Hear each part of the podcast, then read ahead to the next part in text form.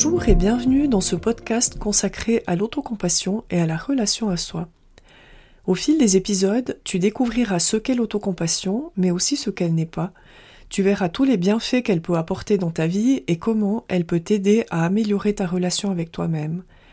Tu apprendras comment tu peux la pratiquer et l'intégrer à ton quotidien.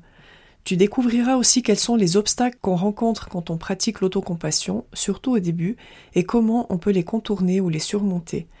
On parlera aussi d'autocritique, de gestion des émotions difficiles, de comment mieux respecter tes besoins et vivre plus en accord avec tes valeurs personnelles.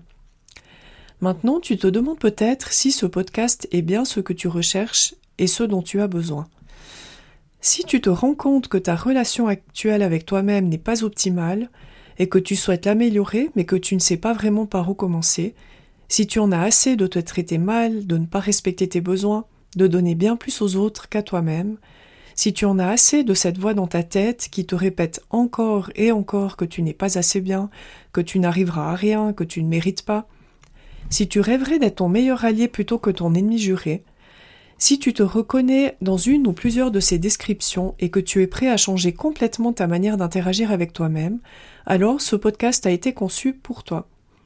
Dans cet épisode 0, je vais te présenter brièvement l'autocompassion, mais avant ça, je vais t'en dire un peu plus sur moi. Je m'appelle Christelle, j'ai 47 ans et je suis coach, formatrice et praticienne en soins énergétiques. Dans ma première vie, j'étais ingénieure et je l'ai été pendant 20 ans. Pendant 14 ans, j'ai travaillé dans une haute école où une de mes fonctions était l'enseignement. J'aimais ça, transmettre mes connaissances, mais je me sentais aussi frustrée, car j'avais pas le sentiment d'apporter une réelle plus-value à la vie des, des étudiants. Les sujets restaient finalement très techniques. Quand j'ai choisi de prendre une nouvelle direction professionnelle, il y a un peu plus de deux ans, ça a été une évidence pour moi que je voulais continuer à enseigner et à transmettre, mais cette fois des sujets qui me passionnaient vraiment et qui me tenaient vraiment à cœur. Et un de ces sujets, c'est l'autocompassion. J'ai découvert ce thème il y a environ deux ans et ça a été une petite révolution dans ma vie. Avant ça, j'avais une relation extrêmement difficile avec moi-même. Ça faisait plus de 15 ans que j'avais entrepris un gros travail sur moi-même et j'avais fait d'énormes progrès dans plein de domaines, mais pour ce qui était de ma relation avec moi-même, j'étais encore loin du compte. Pour différentes raisons liées en particulier à mon histoire et à mon hypersensibilité, je me voyais sous un jour très négatif. J'avais une conscience très claire de tous mes défauts et imperfections, mais j'avais par contre beaucoup plus de difficultés à voir mes qualités et mes bons côtés. Découvrir et apprendre à pratiquer l'autocompassion m'a aidé à transformer cela peu à peu, à devenir plus juste et tolérante envers moi-même, à mieux me respecter. Pour toutes ces raisons, j'ai choisi de me former comme enseignante d'autocompassion en pleine conscience. D'ici quelques semaines, je proposerai un programme en ligne intitulé 22 jours pour développer et apprendre à pratiquer l'autocompassion et d'ici quelques mois, le programme d'autocompassion en pleine conscience en huit semaines du Center for Mindful Self-Compassion. C'est le programme officiel qui a été créé par Christine Neff, l'auteur du livre S'aimer, comment se réconcilier avec soi-même, et par Chris Germer, l'auteur du livre L'autocompassion, une méthode pour se libérer des pensées et des émotions qui nous font mal. Tous deux sont les cofondateurs du Center for Mindful Self-Compassion. Avant de conclure cet épisode, je vais encore te dire quelques mots sur l'autocompassion.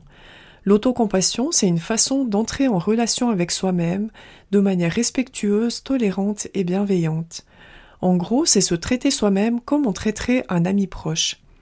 C'est donc faire plus ou moins l'exact opposé de ce qu'on a l'habitude de faire. Et c'est justement parce que c'est tellement différent de ce que nous connaissons que c'est réellement un apprentissage. Ça veut dire que pour apprendre à pratiquer, ça demande du temps, des efforts, de la patience et de la persévérance. On peut apprendre à la pratiquer seul, mais selon mon expérience, c'est pas si simple, justement à cause de ces moments où on rencontre des difficultés et où on peut se sentir découragé, démotivé, avoir envie de baisser les bras. Dans ces moments-là, c'est important d'avoir des ressources, des personnes sur qui on peut s'appuyer et qui nous apporteront le soutien, les encouragements et le réconfort dont on a besoin. C'est un peu l'objectif que je vise avec ce podcast.